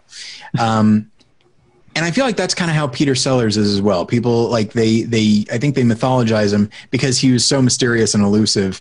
Um, and obviously, I still enjoy a lot of what he did, uh, and yet somehow a documentary about him does not interest me one bit.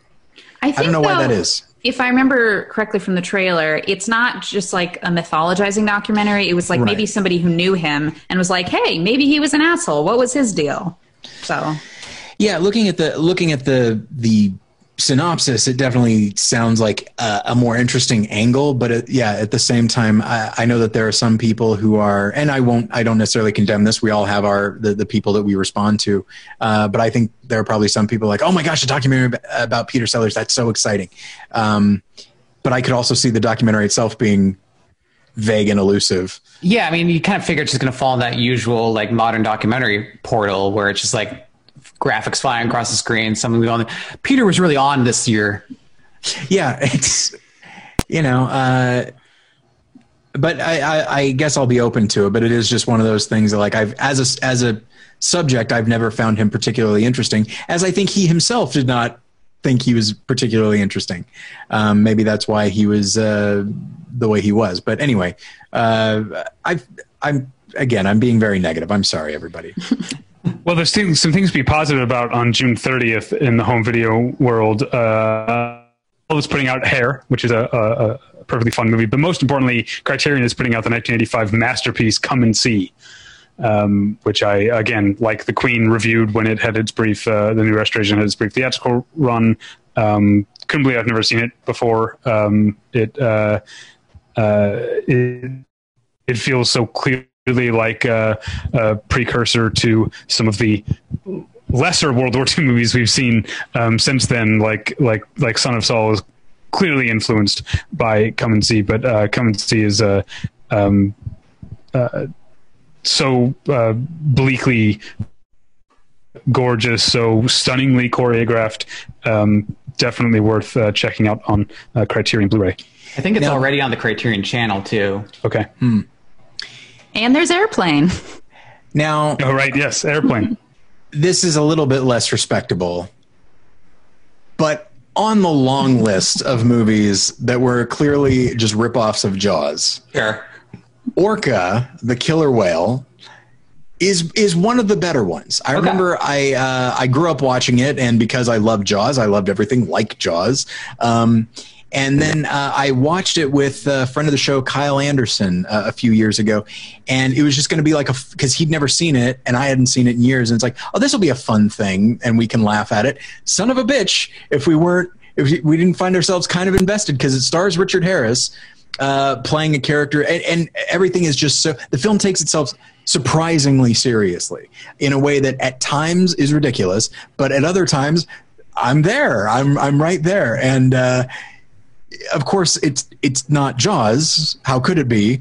Uh, and one thing that I find funny is uh, in the early on in the film, like there's a character that is like uh, in danger of being attacked by a shark, and then a killer whale comes along and kills the shark, as if to say, like, "Aha." You think sharks are bad? Watch out for Orca, the killer whale. And then, um, and then in Jaws two, the first indication that there's another shark is there's a big dead killer whale uh, on the beach. So I did it's not know there was wow. this rivalry going yeah, on. Oh, absolutely, sniping at each other. Yeah, love it. Uh, so back to first run movies on July 3rd. Um, the Outpost is a new uh, Rod Lurie macho bullshit movie.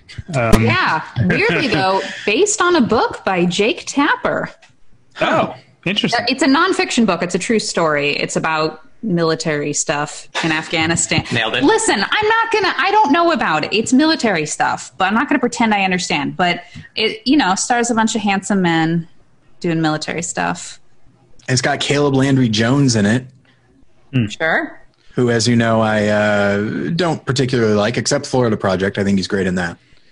Yeah. But uh, I imagine here, I like I like him in everything. Take well, that. good for you. I guess it's a good thing that we host the show together. Otherwise, everyone would be like, "Oh, I guess Caleb Landry Jones is an asshole." Uh-huh. But thankfully, you're here to correct me. Well, speaking of good-looking casts, all right, yeah. July 3rd also might see the release of The Truth, uh, Hirokazu Koreeda's non-Japanese debut, which I think I, I saw at AFI Fest Scott, you yeah, thought that too? Is, uh, definitely my favorite movie of this year so far, assuming it comes out this year. Uh, I absolutely adore it. Uh, uh yeah, really hope it gets out in one form or another. Hmm. Catherine Deneuve, Juliette Binoche, Ethan Hawke, and Ludivine Sagnier um, all appear in a really, uh, really good movie. Okay. So that was what was that? That was July third. Yeah. So uh, sorry for being slow here. All right, July 7th. Uh, oh, yeah. I, I don't mean to start with the criterion every time. That's just kind of the way it's formatted on the yeah. Blu-ray.com website. But uh, The War of the Worlds, 1953. Uh, Very cool um, movie. It's definitely, uh, I d- did not expect it to be what it is. It's a, yeah. it's a little bit, um, uh, a little bit bleak. Um, than I uh, expected from a, a just. I, am always I, I'm continually surprised by a lot of like 50s like monster movies, or in this case, Alien Invasion, like these sci-fi B movies that have things like them or Tarantula that actually have much more uh, uh, grace and much more going on than uh, I expected when I was, you know, ignorant of their charms. Yeah, totally, and it's a beautiful movie too. It should look great on Blu-ray. Spaced Invaders is also coming out. Do you think that's meant to be? Like, do you think they did that on purpose? Oh, yeah. maybe. Maybe someone over at uh, Kino Lorber is trying to tie to the Criterion release dates. And I don't know anything about the movie Proximity, but uh, looking at like the cover there, yeah, what is going on over here? Space.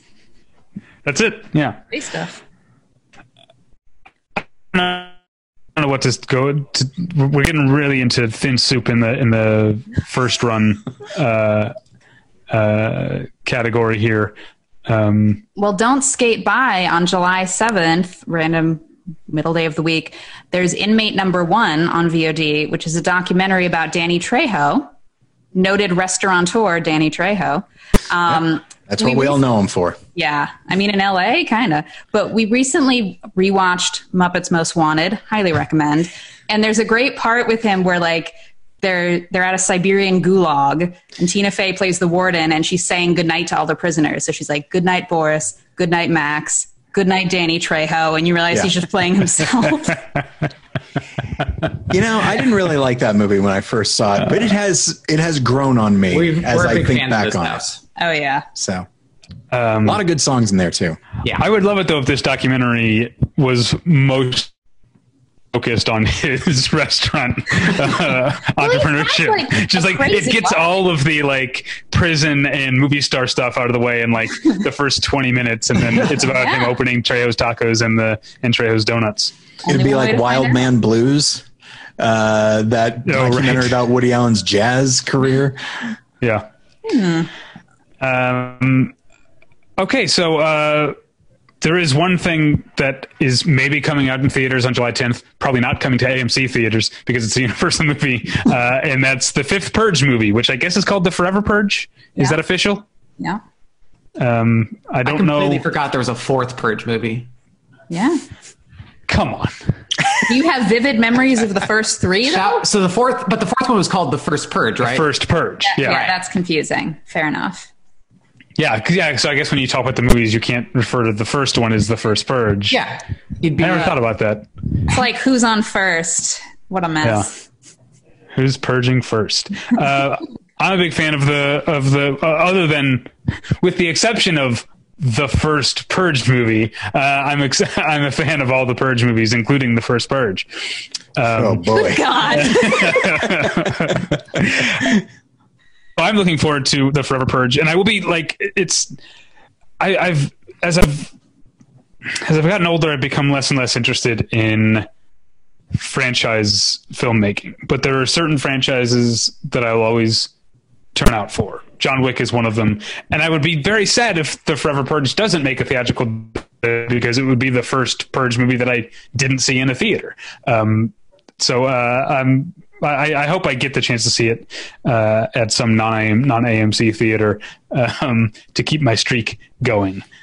yeah. But uh, I guess I'm the only uh, So this purge is the head first on the streaming podcast. purge. Then we've had the first Purge movie, the first Purge, and the first streaming Purge. And there's a there is a TV. Is it still running the the TV show? I think the second season debuted, or it's. I know it got renewed for a second season. I can't remember if the second season has has aired yet or not. Have you watched any of that? No, I, I, I hear it's not bad.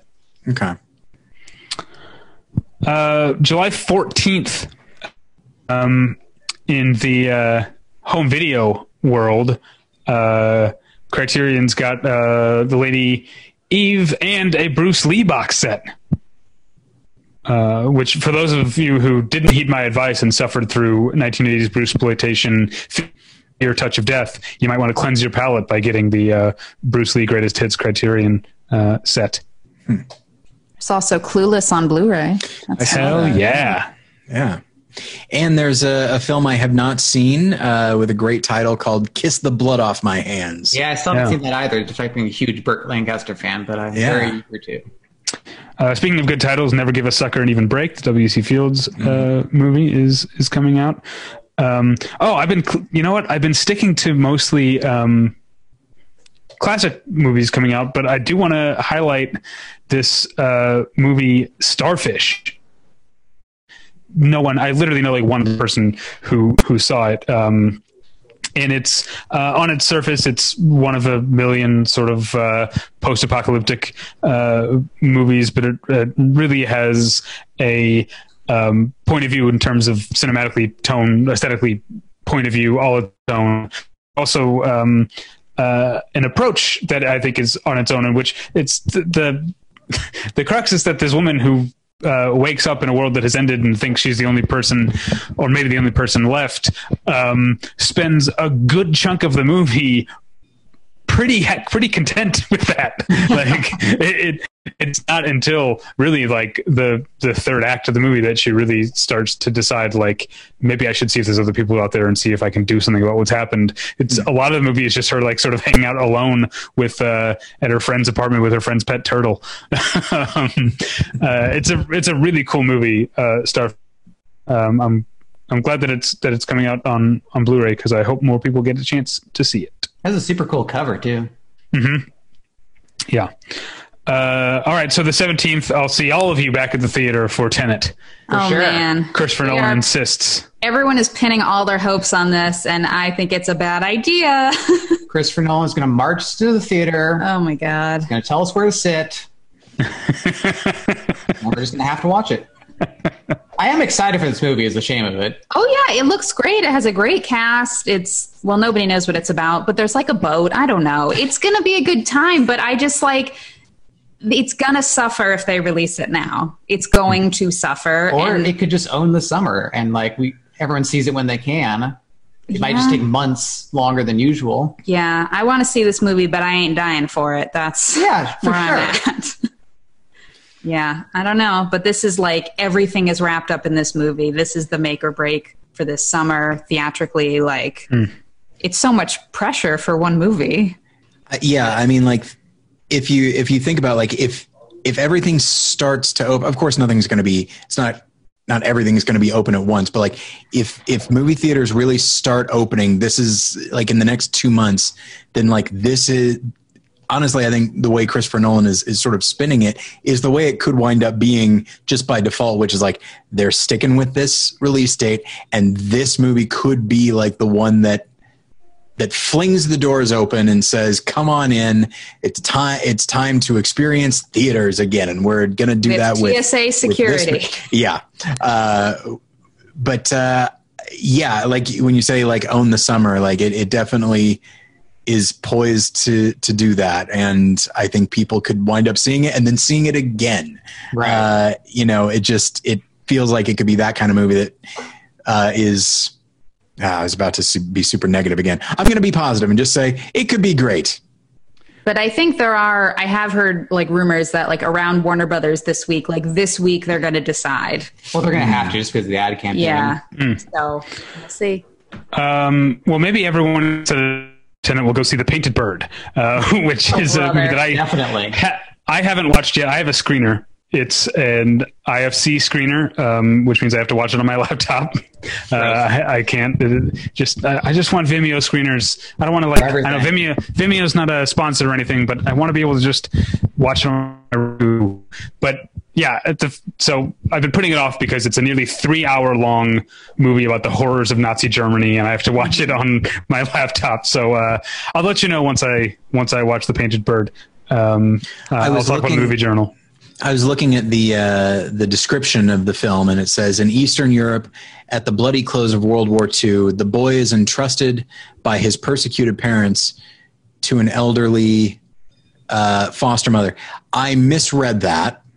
And I read entrusted as encrusted. And I was like, oh, what is going Like the film became, just for a moment, even more horrifying. and crusted by his parents. Oh, no. If you read the synopsis, it's honestly worse. There's like pedophilia. There's bestiality. Like it's Yeah. Yeah. wild. I have heard that it's kind of overly miserablist, uh, but Right. I've not seen it for myself. Also, Oh, you guys are really making me I know. Do look think- do you forward to this screener. Interesting point of note, though, it's the first movie ever made in the Interslavic language, which is a constructed language um, designed so that the Slavic nations can communicate with each other. But it's not something that people speak organically. But I guess the Oh. director didn't want to tie it overtly to any one Slavic country, so he chose this language. It's Shatner movie that's in Esperanto. Yes, it's exactly like that. Do you now? But do you know what I'm talking about? I do. I do. Believe it or not. Do you think Okay. Again, yeah, looking at just how horrendous this movie looks, do you think they they made the film like, and as they were making it, they cast Udo Kier, or do you think they they had Udo Kier and said what movie it would be right? Matches his vibe. I was going to say they Exactly. just started making it. He just naturally showed up. exactly. Yeah. it was like the bat signal for yeah. him. Uh, so the July 21st on home video Criterion is releasing uh, Marriage Story, but more importantly, they're releasing Taste of Cherry, the great Yeah. uh, 1997 uh, Kiarostami uh, masterpiece. Which I still have not seen. You dig it the most. I think I would. Spartacus in 4K. Sure. Yeah. I, I don't have a I don't have a UHD um, we just ordered one. TV. Arriving tomorrow. Um, that sounds great. Uh, what's the what? How, how big? Out of curiosity. Oh no, we have a UHD TV. We bought that a while Oh, ago. okay. Sorry, we bought a UHD player that's arriving tomorrow. Okay. Okay. Um, so yeah, uh, Taste of Cherry, definitely a great movie. Uh, apparently, Romola Garai directed a movie called Amulet. Yep. Okay. I'm just seeing this for the first time. Right. Am I supposed to know? She, she's an actress. I She's don't, an actress. I don't know who she is. I like don't know. name a what to thing she's been in. I can picture her. I can't remember. Clearly, I am not the only one who's having trouble. Weirdly, I think she was in a weird, many years later, Dirty Dancing sequel, but I can't confirm that. Well, Wait, Havana Nights? yeah. Now maybe? I can't wait to see her directorial debut. Obviously, it's going to be very important. Yeah. So once again, I've this is okay. This is now what I'm doing. I I've once again, in simply glancing at the synopsis, uh, I've misread something. All right, what do you got? a young male refugee, refugee, pardon me, uh, traumatized by war, is brought to a dilapidated house in order to care for a woman and her dying mother. I misread that as horse. And, uh, and I thought, oh man, it's brought to this this this horse. It's just rotting in a field. It's like, look at this, pretty crazy, huh? It's like, oh man, as if war weren't bad enough. Here's this dilapidated horse. So Can you make So- like a Tumblr or something of your misread movie synopses? I it makes everything so much more interesting. it does. Okay, here's why I know Romola Garai. okay. Because she had a heyday at the time in like around 2004 when I worked at a video store and was just watching everything. Okay. So here's she was in well 2000 2003 to 2004. Nicholas Nickleby, I Capture the Castle, Dirty Dancing Havana Nights, uh, Mira Nair's Vanity Fair, and Rory O'Shea was here. I saw all of those. Wait, was she in Atonement? Yes, she's also in Atonement. Oh, okay. Well, then I'm at least somewhat familiar with her. She's like now- grown up Saoirse Ronan, maybe? Ah, okay. Uh, yeah, uh, she's Briony, age 18, according to uh, IMDb. There you go. So anyway, her movie's called Amulet. That's coming out on the 24th. Um, Imelda Staunton's in it. Let's all check it out. Uh, Also on the 24th is Mulan, maybe?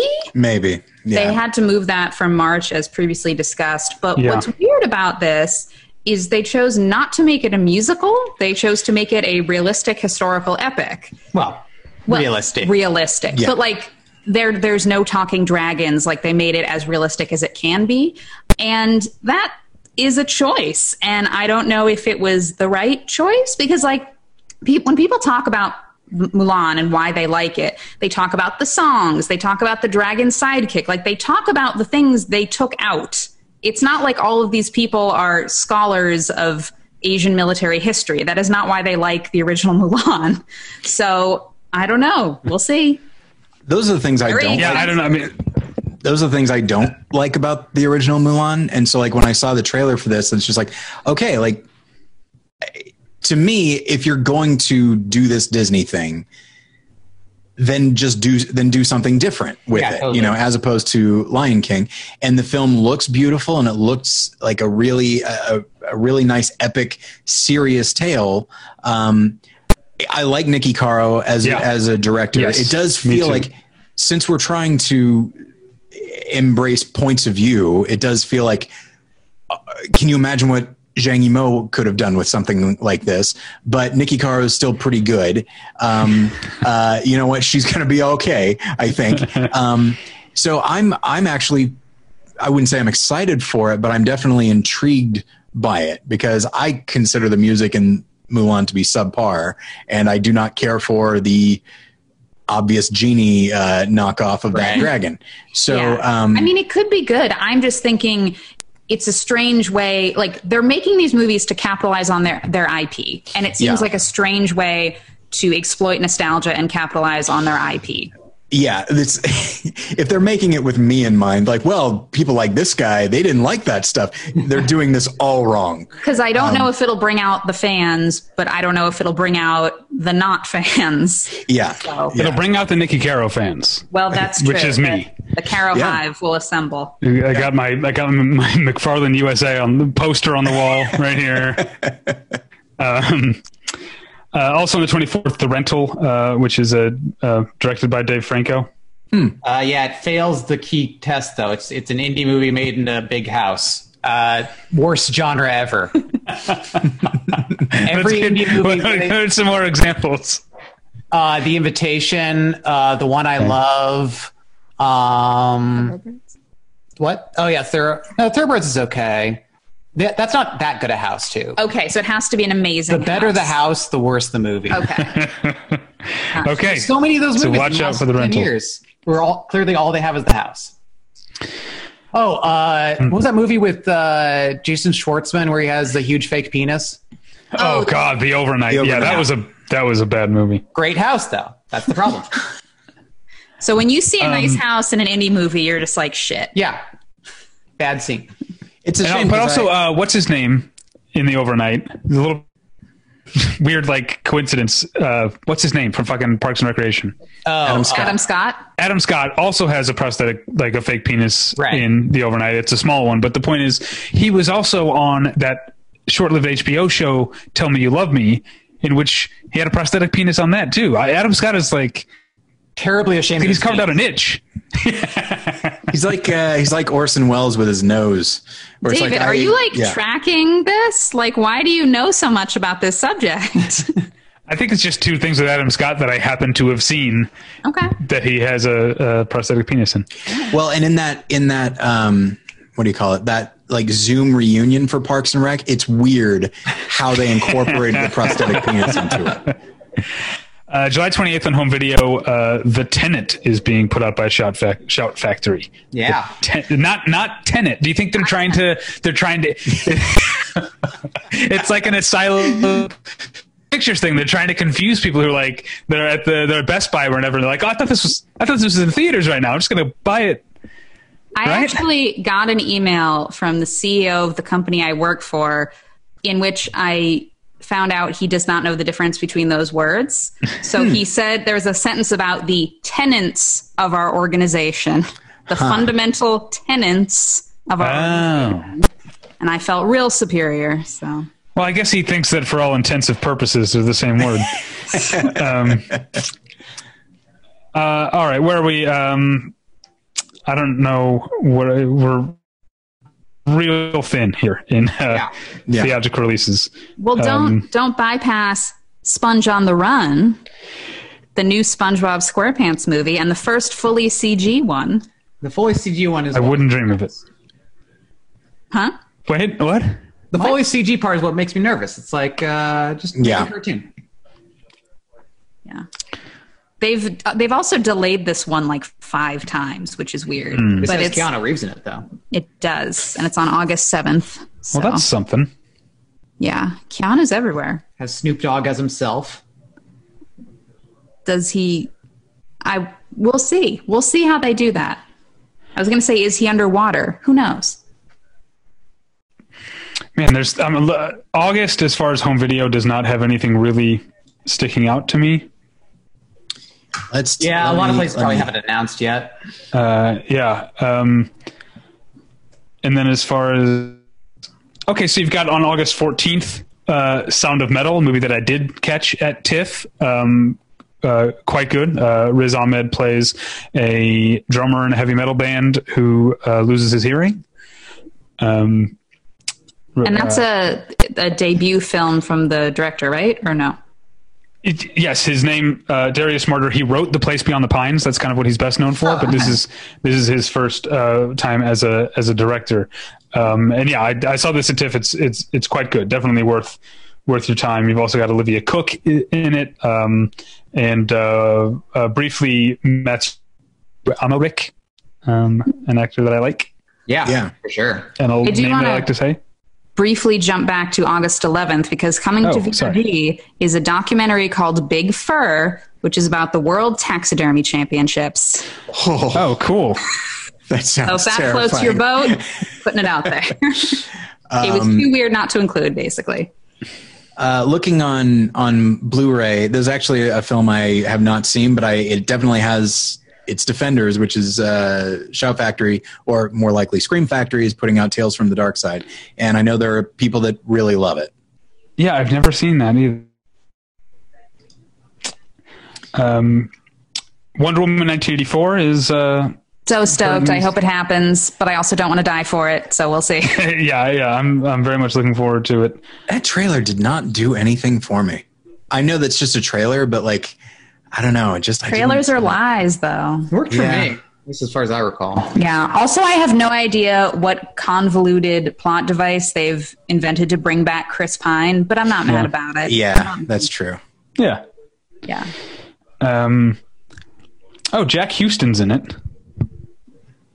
Wait, Um, really? no, sorry. I accidentally knocked my thing down. Jack Huston's in Antebellum. I was Oh, God. sorry. I must have hit the down. I had, Antebellum is the next movie the list. I must have hit the down arrow by accident. Sorry. Okay. Um, Also on the on August 14th, maybe is the one and only Ivan, which is like a CG live action hybrid about talking animals, I guess. great.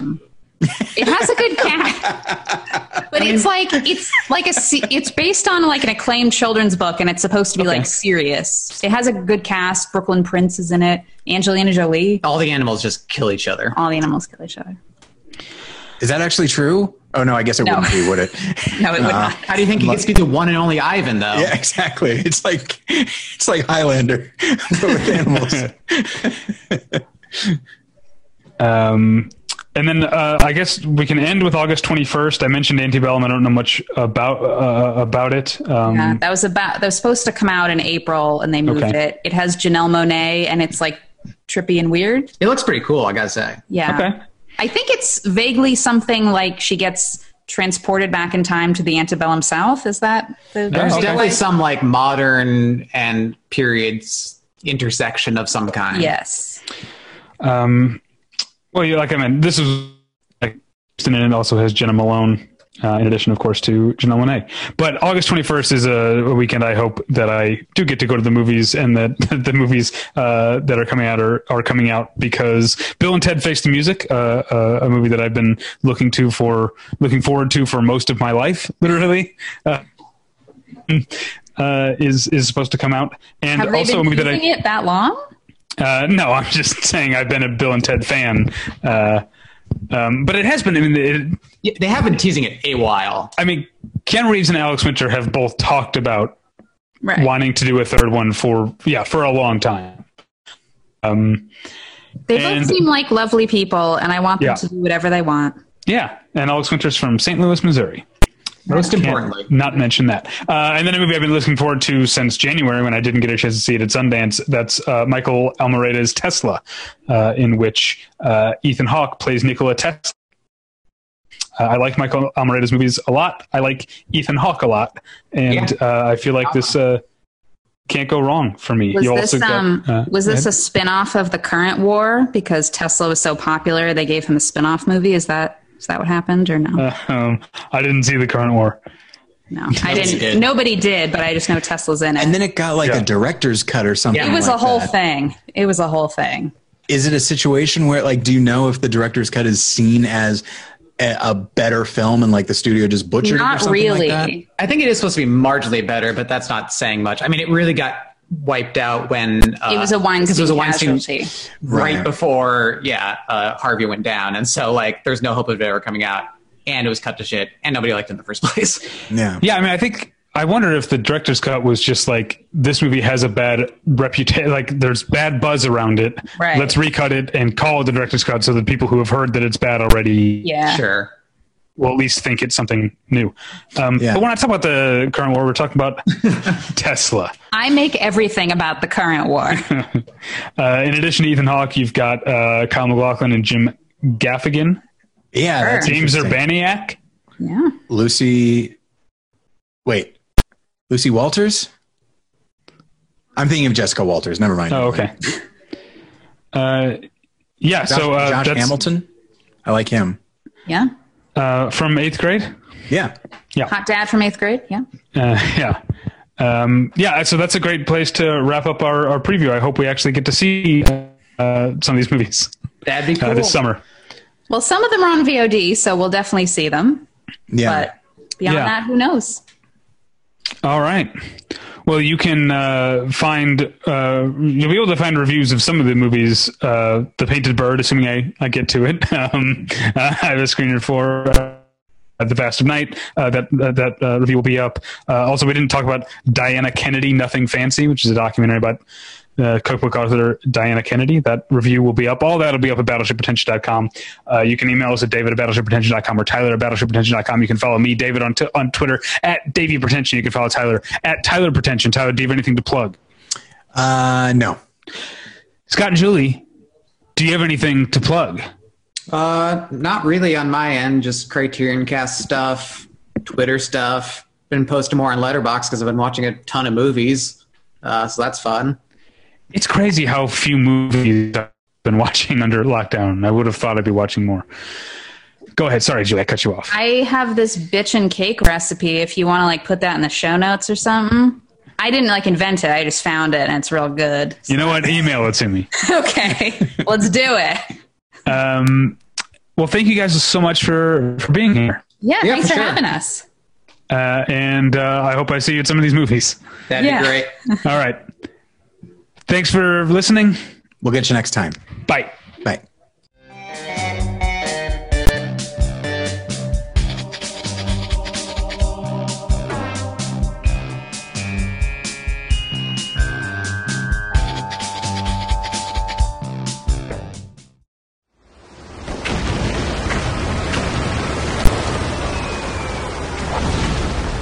This program is a proud member of the Battleship Pretension Fleet.